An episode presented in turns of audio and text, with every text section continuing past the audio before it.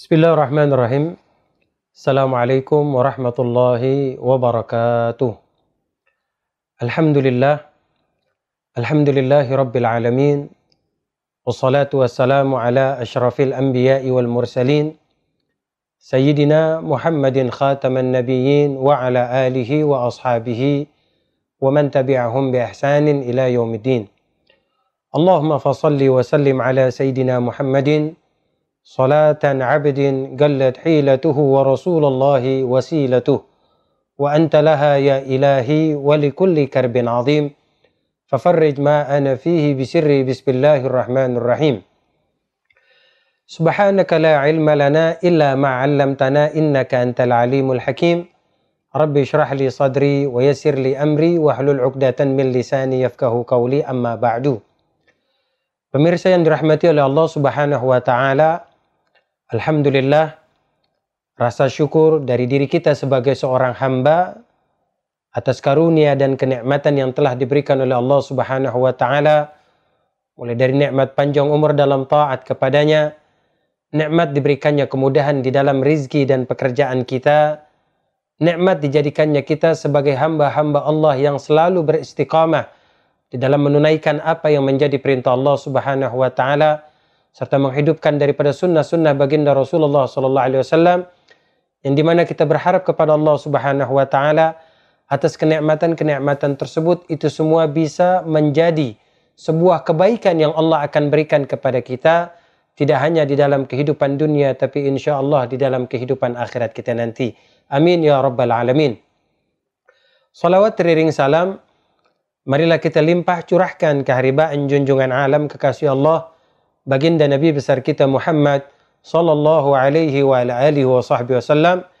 Mudah-mudahan kita yang menjadi umatnya, kita yang menjadi orang-orang yang berjalan di atas syariat dan sunnah beliau, di mana kita memiliki harapan yang begitu besar kepada Allah Subhanahu wa taala agar Allah Subhanahu wa taala dapat menyatukan kita, mengumpulkan kita bersama baginda Rasulullah sallallahu alaihi wasallam di yaumil kiamah nanti. Amin ya rabbal alamin. Pemirsa yang dirahmati oleh Allah Subhanahu wa taala, kembali kita akan melanjutkan daripada pelajaran-pelajaran kita di dalam kitab Safinatun Najah di mana sekarang kita telah masuk kepada fasal fi bayan mujibatul ghusla. Kita masuk kepada fasal yang menerangkan tentang beberapa perkara-perkara bagi seseorang ketika mereka diwajibkan untuk mandi. Dikatakan mujibatul ghusli sittatun.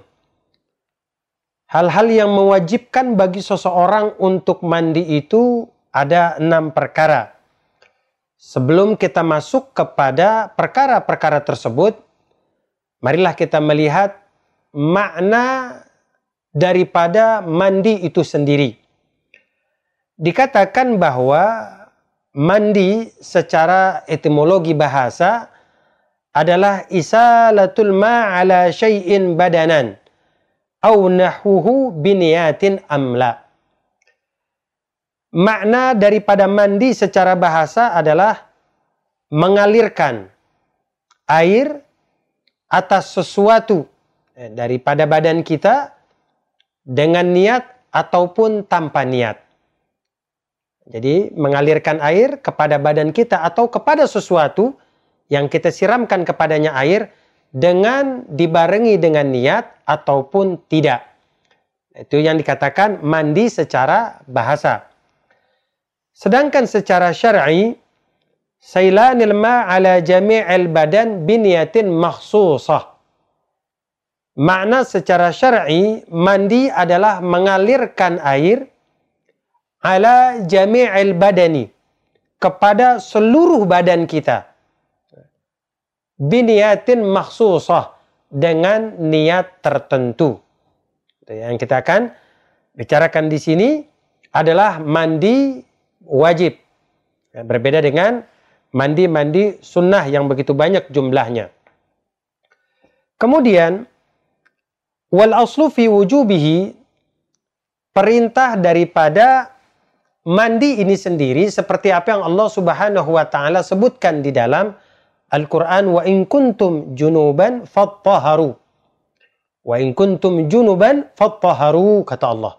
Ya, jadi apabila kalian sedang dalam keadaan berjunub atau sedang dalam keadaan berhadas besar, fattaharu maka Allah memerintahkan kepada mereka untuk bersuci.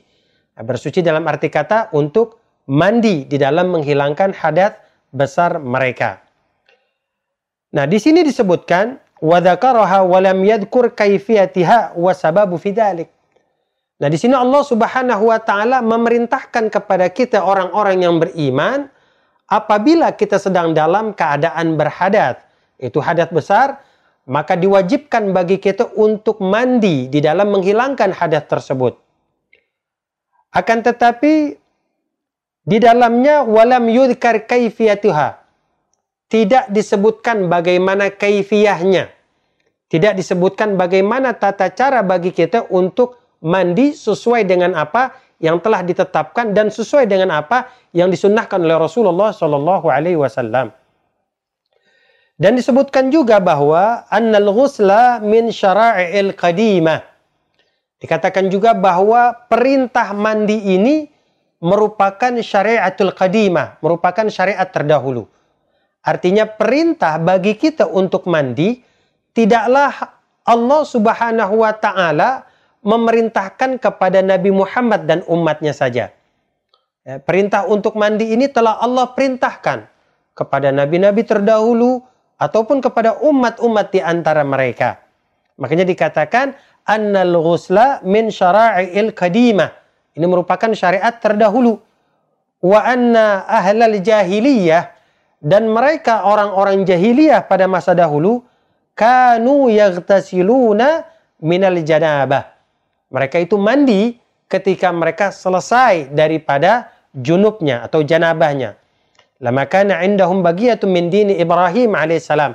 Karena masih tersisa di antara amaliyah yang mereka lakukan atas apa yang pernah Allah turunkan kepada Nabi Allah Ibrahim alaihissalam. Walidhalika lam yudah kaifiyatuha. Oleh karena itu tidak dijelaskan bagaimana kaifiyahnya. Bagaimana caranya bagi kita untuk mandi secara sempurna. Liannaha indahum ma'rufah.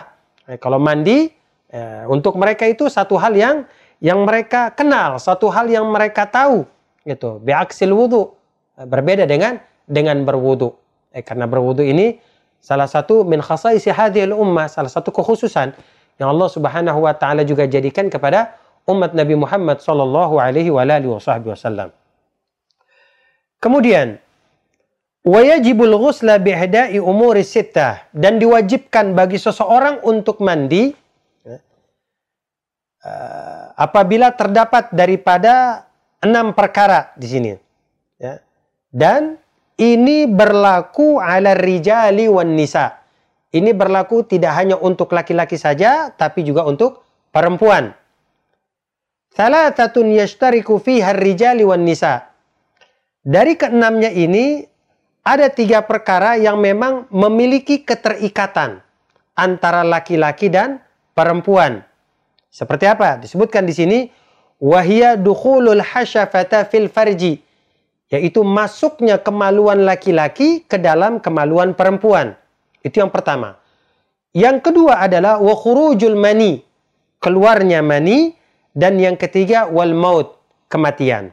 Nah, inilah yang memiliki keterkaitan untuk laki-laki dan perempuan di mana diwajibkan bagi keduanya untuk mandi di dalam menghilangkan hadat besarnya. Wa thalathatun takhtassu bin nisa dan kemudian sisa tiganya lagi ini itu hanya dikhususkan bagi mereka kaum wanita. Apa itu yang pertama dikatakan wahyal haid. Yang pertama adalah haid, kemudian wanifas, nifas, dan yang ketiga adalah wal wiladah, melahirkan. Nah, ini alladhi yakhtassu bin nisa, yang dikhususkan bagi mereka kaum perempuan. Jadi keseluruhannya berjumlah enam. Ya, berjumlah enam yang di mana apabila terdapat daripada salah satu daripada keenamnya ini diwajibkan bagi mereka untuk mensucikan diri mereka dengan cara mandi hadat besar. Kita akan melihat perkara yang pertama sekarang daripada keenam perkara yang mewajibkan bagi seseorang untuk mandi. Wa awwalu hadhihi al-asbab allati tujabul ghusla dzakaraha al-musannif di sini dikatakan salah satu sebab yang diwajibkan bagi mereka untuk mandi yang pertama ilajul hasyafati fil farji. Ilaju al-hasyafati fil farji. Apa makna ilaj? Di sini dikatakan oleh para ulama makna ilaj ay wusul. Jadi makna ilaj itu artinya sampai. Bisa juga diartikan makna ilat di sini artinya dukhul, masuk. Ya. Apa yang sampai atau masuk ini al-hasyafah. Apa yang disebut dengan hasyafah? Al-hasyafah adalah wahya ra'sud dzakar. Hasyafah adalah kepala daripada kemaluan seorang laki-laki apabila ilaj sampai atau dimasukkan ke dalam kemaluan perempuan qadruha eh, sebahagian min fakiduha min hayyin wadih atau secara keseluruhan dan itu dilakukan oleh orang yang hidup dan kemudian jenis kelaminnya juga diketahui fil farji dan itu dilakukan kepada kemaluan seorang wanita maka diwajibkan bagi mereka untuk mandi. Hanya dikatakan ilajul hasyafati fil farji. Jadi apa yang disebut dengan farji di sini? Farji itu adalah kemaluan wanita dan dimaknai oleh para ulama ay ila ma la yajibu ghusluhu fil istinja'i minal farji. Apabila seorang laki-laki di mana mereka memasukkan daripada kemaluan mereka kepada kemaluan seorang wanita sampai kepada batasan yang disebutkan oleh para ulama ahli fikih ila ma la yajibu ghusluhu fil istinja' minal fajri. Pada bagian terdalam yang di mana bagian tersebut tidak wajib bagi seorang wanita untuk membasuhnya ketika mereka beristinja. Jadi apabila hasyafah itu sampai kepada farjinya seorang wanita, sampai kepada batasan di mana tidak diwajibkan untuk membasuhnya ketika mereka beristinja, maka perkara yang pertama inilah yang mewajibkan bagi mereka untuk mandi. Sawa'an akana kubulan dzalikal fard au duburan. Eh, baik itu dilakukan uh, apa namanya? dikubul eh, kemaluan depan au duburan. Atau dubur eh, kemaluan belakang. Walau min bahimatin wa mayyitah. Walaupun kepada bahimah seekor hewan binatang wa mayyitah. Dan juga kepada orang yang sudah sudah meninggal. Jadi hukumnya tetap eh, apabila seorang laki-laki mereka melakukan hubungan dengan seekor binatang min ya maka ada kewajiban di situ pada akhirnya atau seorang laki-laki yang melakukan hubungan badan dengan seorang wanita yang telah diketahui kematiannya. Nah, ketika mereka memasukkan daripada hasyafah mereka ke dalam kemaluan daripada seekor binatang atau seorang wanita yang telah diketahui kematiannya ini, maka diwajibkan bagi mereka untuk untuk mandi. Bimujarad dukhul. Ya, jadi ketika sampai, walaupun tidak sampai keluar mani, akan tetapi ketika itu telah masuk dan sampai kepada kemaluan keduanya tadi itu, maka kewajiban untuk mandi ada pada diri mereka. Makanya dikatakan pula di sini wa kharaja bil. Tadi kan dikatakan adalah hayyin wadih. Ini dilakukan oleh orang yang hay, orang yang hidup. Wadih, wadih di sini maknanya jenis kelaminnya itu dapat diketahui. Jelas. Kalau dia laki-laki ataupun dia seorang perempuan. Nah, itu yang disebut dengan wadih. Wa kharaja bil hayy, eh, pengecualian daripada eh, orang yang hidup adalah al-mayyit sekarang. Falau istudkhila dzakara mayyit fi farji lam yajibul ghusla. Nah, di sini ulama mengatakan falau istudkhila dzakara mayyit, apabila ada seorang wanita sekarang seorang wanita di mana dia memasukkan daripada kepala kemaluan seorang laki-laki yang telah meninggal. Istudkhila dzakara mayyit. Memasukkan daripada kepala kemaluan seorang laki-laki yang sudah meninggal fil farji. Di dalam kemaluannya maka lam yajibul ghusla. Maka tidak diwajibkan baginya untuk untuk mandi. Itu. Jadi tidak diwajibkan untuk untuk mandi. Ya, karena yang dikatakan tadi adalah hayyin wadih. Itu dilakukan oleh orang yang yang hidup, bukan oleh orang yang sudah sudah mati. Nah, berbeda kalau andai kata seorang laki-laki yang melakukannya. Seorang laki-laki yang melakukannya itu nanti pada akhirnya akan berbeda hukumnya. Makanya sini ulama mengatakan falau istudkhila dzakara mayyit fi farji lam yajibul ghusla. Maka tidak diwajibkan baginya untuk untuk mandi. Wa kharaja bil wadih dan pengecualian daripada wadih di sini adalah khuntha muskil. Apa yang dimaksud dengan khuntha muskil? Yang dimaksud dengan khuntha muskil di sini adalah seseorang yang memiliki kemaluan ganda. Jadi satu orang tapi dia memiliki dua alat kemaluan. Kemaluan laki-laki dan kemaluan perempuan. Inilah yang disebut dengan khuntha muskil. Anzal al-mani aw la yanziluhu fa innahu bimujarrad sukutil farj yajibul ghusla. Jadi bimujarrad ketika kemaluan itu sampai kepada kemaluan ketika kemaluan seorang laki-laki sampai kepada kemaluan seorang wanita baik keluar mani ataupun tidak keluar mani maka dikatakan yajibul ghusla diwajibkan baginya untuk untuk mandi ala rijalil wal mar'ah bagi seorang laki-laki dan dan perempuan. Jadi ada anggapan dari sebagian orang yang mengatakan ketika kami melakukan hubungan badan dengan istri kami, kami tidak sampai keluar mani. Hanya kami memasukkan kemaluan kami ke dalam kemaluan istri kami, tidak sampai keluar keluar mani. Apakah kami diwajibkan untuk mandi? Tetap diwajibkan untuk untuk mandi walaupun tidak keluarnya ma mani. Nah, dari mana kita bisa mengatakan bahwa dia tetap diwajibkan untuk mandi? Karena apa? Karena masuk tadi itu, ilaj. Pada kalimat yang tadi awal kita katakan, ilajul hasyafah. Masuknya kemaluan seorang laki-laki ke dalam kemaluan seorang wanita. Hal inilah yang menyebabkan dia, laki-laki ataupun wanita, untuk mandi walaupun dia tidak keluar daripada air mani. Seperti apa yang disabdakan oleh Rasulullah SAW di dalam sebuah hadisnya, "Idzal taqa khitanan," kata Nabi.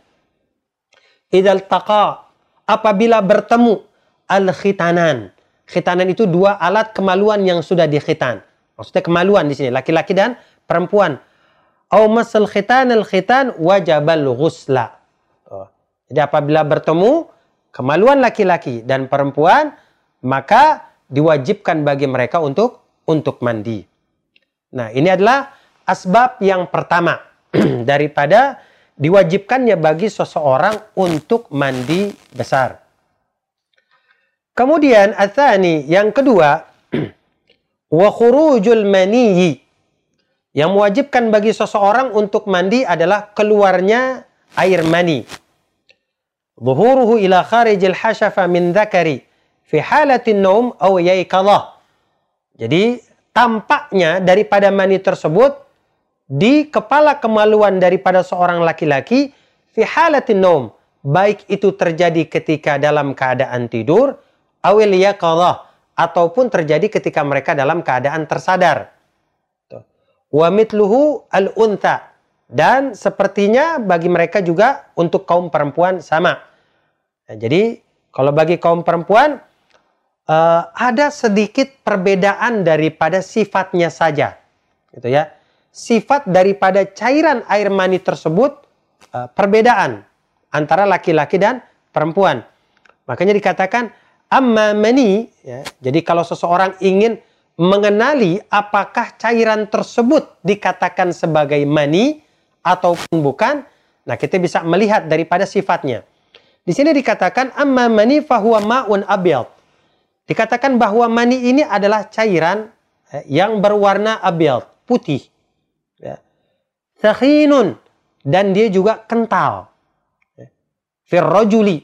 Bagi seorang laki-laki. Jadi sifat daripada cairan air mani bagi seorang laki-laki adalah ma'un abyad sakhinun. Ya, jadi dia cairan yang berwarna putih kemudian kental. Wafil mar'ah dan untuk mereka kaum perempuan itu berbeda sifatnya. Nah di sini dikatakan sedangkan bagi mereka kaum perempuan ma'un asfar. Jadi cairan yang warnanya lebih kekuningan. Jadi yang berwarna kuning rakik, dia tidak kental. Dia lebih lebih cair ketimbang laki-laki. Nah, ini perbedaan. Sifat daripada cairan air mani yang keluar daripada laki-laki ataupun perempuan. Kemudian, cara lain bagi kita untuk mengenali daripada sifat bahwa ini adalah air mani. Kita mengatakan bahwa ini adalah air mani, dikatakan oleh para ulama, yatadaffaqu fi hali khurujihi. Di mana ketika cairan itu keluar, dia keluar dengan cara menyembur. Tadaffaq, gitu ya. Jadi dengan cara menyembur. Duf'ah ba'da duf'ah yang di mana cairan tersebut tidak keluar seperti layaknya seperti apa orang ketika buang air kecil. Tidak. Makanya dikatakan duf'ah ba'da duf'ah. Jadi keluar, kemudian sesaat ada jeda, baru kemudian keluar lagi. Nah itu yang disebut dengan duf'ah ba'da duf'ah. Nah itu kalau andai kata keluarnya seperti itu, maka kita bisa mengatakan bahwa cairan yang keluar adalah mani. Kemudian yakhruju bisyahwah. Ini juga salah satu tanda. Ketika seseorang mengeluarkan air mani, pada saat ketika mereka sudah sampai kepada batasan tinggi daripada syahwat mereka. Makanya yakhruju bisyahwah. Keluar ketika mereka sudah sampai pada tingkatan syahwat yang paling tinggi. Dan cara bagi kita untuk mengenalinya juga bahwa ini dikatakan sebagai air mani adalah taladzadu bi ketika keluar kita merasakan adanya kenikmatan. Nah, itu maka dikatakan oleh para ulama taladzadu bi khurujihi. Itu kita bisa mengatakan bahwa itu adalah air mani. Wa ya'aqibu khurujihi futur. Dan kemudian setelah keluar daripada cairan air mani tersebut, maka kita akan merasakan letih dan lelah.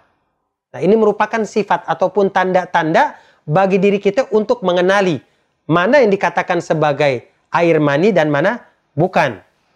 Dan kemudian sifat yang lain bagi diri kita untuk mengenali daripada air mani ini adalah waraihatuhu rutban karaihati tala'il gariba min raihati ajinil bur. Bau daripada cairan tersebut ketika dia basah, para ulama mensifatkan itu seperti bau daripada adonan tepung gandum. Gitu ya. Jadi baunya itu seperti adonan tepung gandum, ajinil bur, disebutnya begitu. Itu kalau keadaannya masih basah. Wayabisan apabila sudah mengering, maka bau daripada cairan mani tersebut karaihati bayadil bait dujaj. Itu baunya seperti putih telur. Nah, ini ya, ini merupakan sifat-sifat daripada mani fayarifu bisifatin wahida min sifatin thalatha dan kita bisa mengetahui gitu ya dengan satu sifat daripada beberapa sifat tadi nih tiga sifat yang disebutkan. Idza yustaratu ijtima'uha kulluha jadi tidak menjadi syarat ketika keluarnya cairan daripada kemaluan kita tidak menjadi sebuah syarat semuanya harus ada. Itu. Oh tiga-tiganya syaratnya harus ada. Baru bisa dikatakan sebagai air mani. Tidak seperti itu.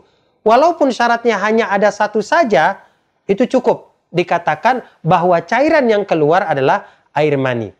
Jadi tidak harus semua syaratnya. Makanya uh, dikatakan di sini idla yustaratu ijtima'uha kulluha fi falau wujidat wahidah kafa. Jadi kalau andai kata dari ketiganya, tapi hanya ada satu tanda doang nih yang kita rasakan. Apa yang kita rasakan? Keluarnya itu duf'a ba'da duf'a keluarnya itu menyembur tetapi ada jeda. Begitu, nggak sekaligus. Nah, maka hanya kalau andai kata hanya tanda ini saja, maka kita bisa meyakini bahwa yang keluar itu adalah air mani. Fa in istamat hadis sifat au ba'daha au faqadat illa wahida minha kana madiyan mujiban lil ghusli. Apabila terdapat satu tanda saja daripada beberapa tanda yang tadi telah disebutkan, maka diwajibkan bagi mereka untuk untuk mandi.